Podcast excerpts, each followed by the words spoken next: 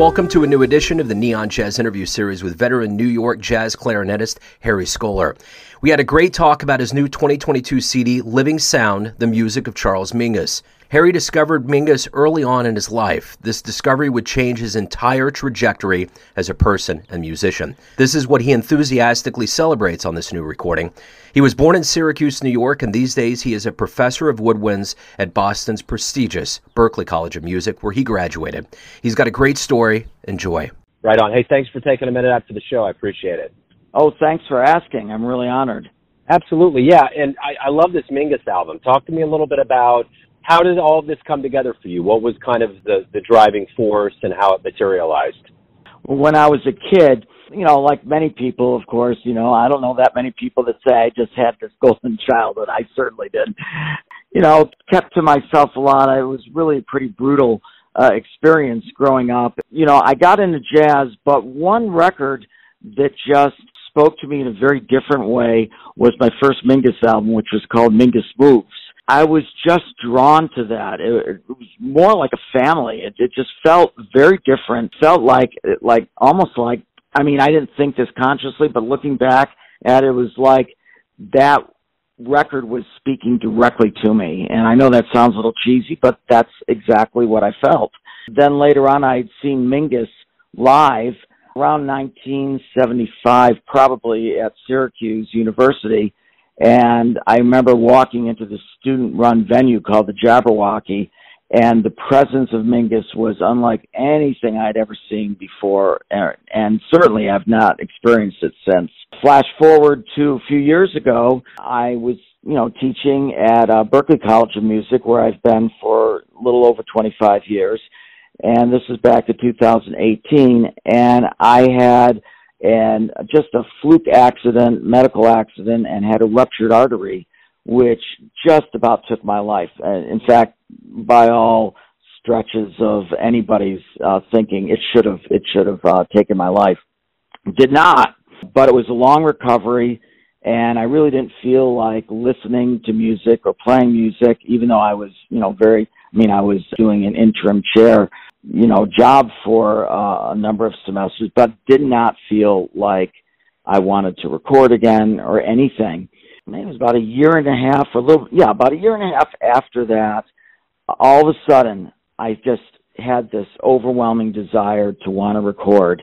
When I feel something that strongly, I usually just listen to it and do it. Went in to uh, speak with the new chair, which was Walter Smith III talked to him, asked him if he wanted to produce a recording, and he said that he would. Of course, you know, Mingus was the overwhelming feeling, uh, the right thing at the right time. I can't tell you more than that, except, you know, maybe that was something lying in me for, you know, somewhere around 50 years. It just seemed to be the, the right thing at the right time and a very different kind of experience because I felt that in a way things were turning around where, you know, we as a, a group w- would be able to celebrate Mingus. And it came out of Mingus in a way kind of having saved me when I was a kid. And I'm not saying I'm saving Mingus by any stretch of the imagination, but it just felt like it would, it would be an honor to be able to, uh, to put together a recording that celebrated Mingus' work and and you know to share it with others. So I guess another layer of this is that there's been a lot of things that have happened on planet Earth over the last couple of years, and things are kind of opening up, more opportunities to perform live and promote it. How does it feel to to, to actually release this album right now? You know, I I didn't really think about that per se, but for me, I I think in my own life I mean, performing and and recording and and listening. It's always been, you know, I won't say the only part of my life, but certainly a driving force. It's more a sense. It's uh, like when I I watched Mingus play live. It was such an overwhelming sense of a good, powerful, mysterious kind of energy, and it just kind of feels like it's coming from the same place. It feels like there are people out there who I know that people's lives have been changed by Mingus. And I don't think this really is about me or us, not that we are not part of it. I really think it's about Mingus. And I think that Mingus's approach to life and his honesty and his activism and everything that happened with Mingus's life, I think that it might perhaps mean a lot in the world. Now that you brought this up, I think that that's a really good point. I think it might mean even more for it to be released now with everything that is happening and has happened in the world. So, talk to me a little bit about growing up in Syracuse. I mean, I, I know you touched on your childhood and and growing up and all of that, but who were maybe some other players that that really swayed you from the world of jazz, and why was it that you decided that music was going to be your path? Well, you know, when I was a kid, even though my father had played clarinet in the 1930s, I had never heard him play because he had quit. My mother did sing and play piano, but that didn't really influence me either. What had influenced me, Joe, was this terrible kid in the neighborhood who was we didn't have many kids in my neighborhood so if there was a kid that moved in they were automatically your best friend and this kid just beat on me relentlessly and he came to me one day and he said i want you to come over to my house i said harvey i'm at your house he says no stand by my house and when i did he put his hands around my throat and he squeezed and he looked at me and he said my parents are making me play the clarinet and I'm not going to be the only one. So I went and I talked to my parents. I said, uh, I want to play the clarinet. So I played the clarinet in 1965 and had a nasty couple of uh, experiences with the teachers. And, it, you know, had me in tears, humiliated me. And so when this kid Harvey quit, I quit. But I didn't tell my parents that I didn't want to play. So a few years later, they got my father's clarinet reconditioned and said, "We have a surprise for you. You're taking clarinet lessons again." Uh, again, I didn't want to play, but you know, I started taking lessons with this wonderful teacher at Syracuse University named Doug Sawyers. One day he says to me, "Harry," he says, "Do you like jazz?" And I said, "No, I hate jazz." I didn't know anything about it, Joe. And he said, That's okay. He says, Look, I've got some Benny Goodman transcriptions. I want you to take them home and practice them. So I practiced some like classical etudes, brought them back, played one horribly. He took my clarinet, popped his mouthpiece on it, and wailed on this thing. And I biked up to uh, Syracuse, probably the first shopping mall called Shopping Town in the early 70s, bought Benny Goodman's greatest hits, listened to it, and within a few hours, my dad came home. I said, I want to be a jazz clarinet player and I never changed from that day. And I didn't have a lot of, you know, a lot of encouragement, uh, not from my friends, not from, uh, my family, really. I mean, maybe I, you know, but I think it was more so myself because even my parents had run into Benny Goodman when his car broke down and their car broke down and they ran up to him and they said, Benny, our son wants to play clarinet. He wants to be a jazz clarinet player. And Benny scowled at them and said, hmm, what do you think about that? but in any case, one of the things that, that was very supportive was they took me to see Benny Goodman for my 15th birthday at uh, the Rainbow Grill in Rockefeller Center in New York when I was, yeah, I just turned 15. We drove there. And Benny was just wonderful to me. I, I know he had reputation for being terrible to most people, but he was really kind and generous to me. In Syracuse at that time, there were some small clubs and many people came through. So it was a wonderful time to catch so many legends, people like Count Basie, Earl Father Hines, Marian McPartland, so many players. Yeah, you know, well, I take it back. My parents were uh, supportive, and they would take me to see these jazz players. That was, it was just like my teacher, Doug Sawyers, must have known that this was something that was going to change my life. And it did. So I became just obsessed with everybody uh, that I could see. And the last part of the story was that, and excuse me for being so long-winded, but it's just my nature, is that uh, the day after high school, my parents told me to get in the car with a suitcase and a clarinet and didn't say anything to me and drove seven hours And when they stopped, they brought me into a basement and said, we'll see you in a couple of months and left me. And it turned out to be Berklee College of Music and it was a summer program. And I didn't know whether to thank them or call the Department of Social Services, but that's how I ended up at the, that's how I ended up at Berklee. And that, that of course changed my life to, to this day where I'm 65 and, and I love teaching there. You know, the one thing is that you've been through a lot of experiences over your career and I'm curious, what what have you learned on the bandstand that you try to instill in your students? What is it that you really want to give them, whether it's from specific musicians or overall experiences? What do you try to do? There are a lot of things that that come up, but I think one central thing is that it's a mystery. When you go and improvise, it has to be like everyday life. You cannot predict the right thing at the right time. So many variables and if somebody's going to watch you play, if you're going to enjoy the playing, if you're going to play with others and enjoy playing as a group, I think it's paramount that we just be honest and take the experience for what it is and try to express the right thing at the right time. And if it's not happening, you live with it. When it happens, it's going to happen. You can't force it. You'll either hear something consciously, subconsciously, or you won't hear anything, in which case you have to let others run with it. But if you try to make it into something that's about you, then I think, in my humble opinion, or not so humble opinion, we're overstepping our bounds. I don't really feel it's my place to wish that somebody likes what I do. I don't think that's my business. I think it's somebody's own business.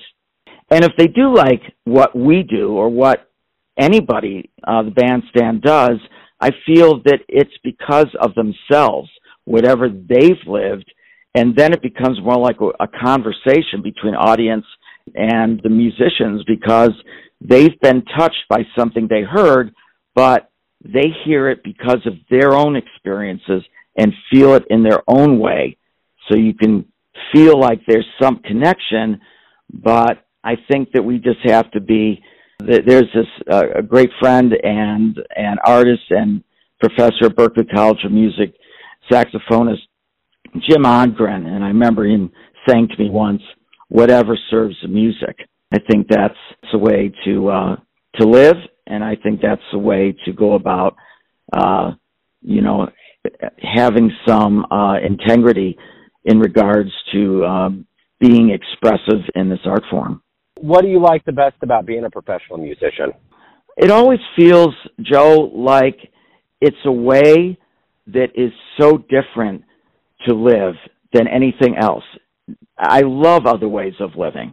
You know, I love Netflix. I love my family. I love my friends. I love talking to you. I mean, there's so many things that I love to do, but music is so completely different even though if everything in in uh, life that we hear is a vibration, that's that's music to me. It, doesn't necessarily come out of a tempered scale, but it is a vibration that we hear, and we can find ways to put things together that do sound like music. And, and many times when we're playing music, it sound like speech or, or many things in life.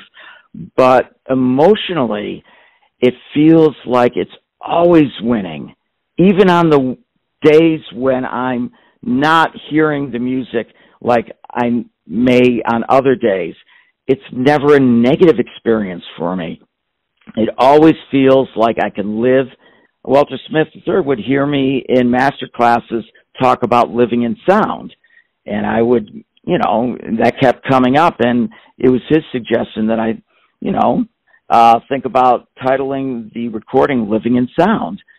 That's that's the way I feel. And if you look at the cover, this wonderful uh, artwork by Dave Chisholm, you can see on Mingus's clothing there. He, he's playing the bass. I'm playing the clarinet, and around me are notes, which were actually taken from scores of the uh, music that we we had in the studio, and he put those around me and and that you know i mean it's not literally like that but it feels a little bit like that joe it really feels like that's how i can be myself in some very, very critical way. I don't know what I would do if uh, I didn't have music to move through life with. I really don't.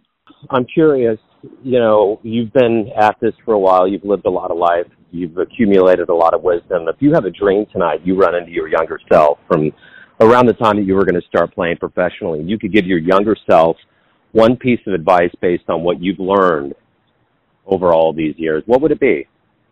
I would say to have some hope and talk to people, not just musically, open up.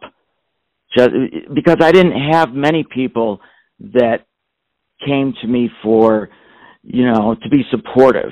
And a lot, so many traumatic things happened one after the next. I just didn't open up, Joe, and it was what it was. I didn't know any better. And I think that that caused so much hardship and just doubled down on my kind of attitude of of being so introverted except for music. And it wasn't until decades later that I started to seek some people to get some support. And my whole life changed and it changed dramatically. To this day i mean at this point in my life i have uh, my wife joanne and my children uh, daniel amelia gianna and my friends and and so many people and and myself. I can i can gain solace within myself not just musically but in a lot of ways. So i think that i would try to try to encourage myself talk to somebody have some hope. That's a hard thing you know. Most of the time when i see people that you know have this kind of thing going on i don't push but I I try to avail. I I, I try. That's not the correct word. Sorry. I, I try to, if I can, just be there to listen, any which way but loose. If I can find a way so that I can just listen, then it's not going to hopefully try to push them into any direction. That's not my intent. It's just so that they don't feel alone. And by the same token, with music, Mingus did that for me. And when I saw him live, his presence did that for me. And that taught me something. And, you know, in the best of the best situations in life, I would hope that I might have some opportunities to be there for others in many ways, musically or any other way. You know, as the world kind of wakes up and we start returning to things, you know, what do you hope we all realize about the power of live music once we kind of start getting back to the stage more and more from both the musician and the audience perspective? I don't know that I have that kind of wisdom. I can just tell you that for myself, I would hope that I would never assume anything ever again. I would take every opportunity to share music and just really celebrate that. I would, regardless of if there is, uh, you know, if if the audience is interested listening, many times there are other things going on, and that's fine. Uh, you know, it's it might be uh, completely appropriate, but still having an opportunity to play music with other musicians live and to play for others. Boy, when I got in the studio, did that feel like the greatest gift. I can't even begin to talk about that. As far as audiences, I think that I, again, I can't speak for others. I don't have that kind of knowledge, but for myself, I think that being secluded, after a while, I started to feel like it was normal. And even though we were all doing the best we could, you know, teaching online and getting used to being by ourselves, you know, it, it just wasn't something that was what we really wanted or what I really wanted. I'd gotten used to it and didn't realize after a while how much I was missing out. So I would hope that whatever happens in life, I don't miss an opportunity to see somebody live that I could have. I don't miss an opportunity to play live when I could have. And I don't have, I don't miss an opportunity to think about different ways to reach people with the music, whether it's recording, whether it's in this instance, uh, talking with you and reaching audiences and connecting in that way. Any possible way of, of sharing time ear to ear, eye to eye, heart to heart, both with present musicians, future musicians, and all the artists of the past, I think, are as alive if they had something that they said that was creating an impact that was out of truth, they will always be alive. And we felt that in the studio and I can't speak for the others, but uh, I my my own vibe, my own sense was that we all felt Mingus there. And when I listen to this recording, I really feel blessed that we had this opportunity to record this because I I can hear Mingus in the sound and living in the sound. So everyone has a perception of you, your family, your friends, your fans, your students, but ultimately you live your life. You have a perception of you. Who do you think you are? Well, I try to keep in mind all the things that need work, and there are a lot of them. At the same time, I feel very blessed to have survived certain things, occurrences in life, and literally to be to be breathing and to be here who I am, in many ways, I don't think is my place to say. I hope that I can lead a life where mistakes and all that ultimately ends up being one that is more positive than negative. And that's a goal.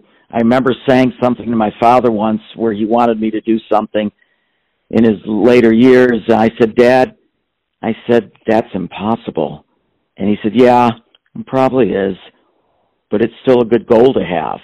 I, I regret that I didn't tell him how much that means to me today because all I can do is try to figure out where can I be alive today?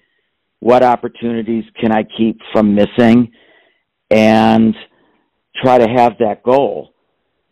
Ultimately, I don't really know who I am. I would hope that I would do the best that I could and that I rise to the occasion and do my best more of the days of my life than not and then leave it where it's going to be and and hope that I led a good life. Hey man, this has been great. I really appreciate you opening up about the album, about your life and music. Harry, it's been a pleasure. Thank you. Oh, Joe, it's been an honor and a privilege. It's such a joy. I'll continue listening to you and your show and Thank you so very much. Thanks for listening and tuning in to another Neon Jazz interview, where we give you a bit of insight into the finest players in New York City, Boston, Kansas City, and spots all over the globe, giving fans all that jazz. Thanks to Harry for his time, music, and story. You want to hear more interviews, go to Famous Interviews with Joe Dimino in the iTunes Store. Visit Neon Jazz at youtube.com, and for everything Neon Jazz all the time, go to the neonjazz.blogspot.com. And everything Joe Dimino, go to joedimino.com, and if you feel like it, you can donate to the Neon Jazz cause there. Until next time, enjoy the jazz, my friends.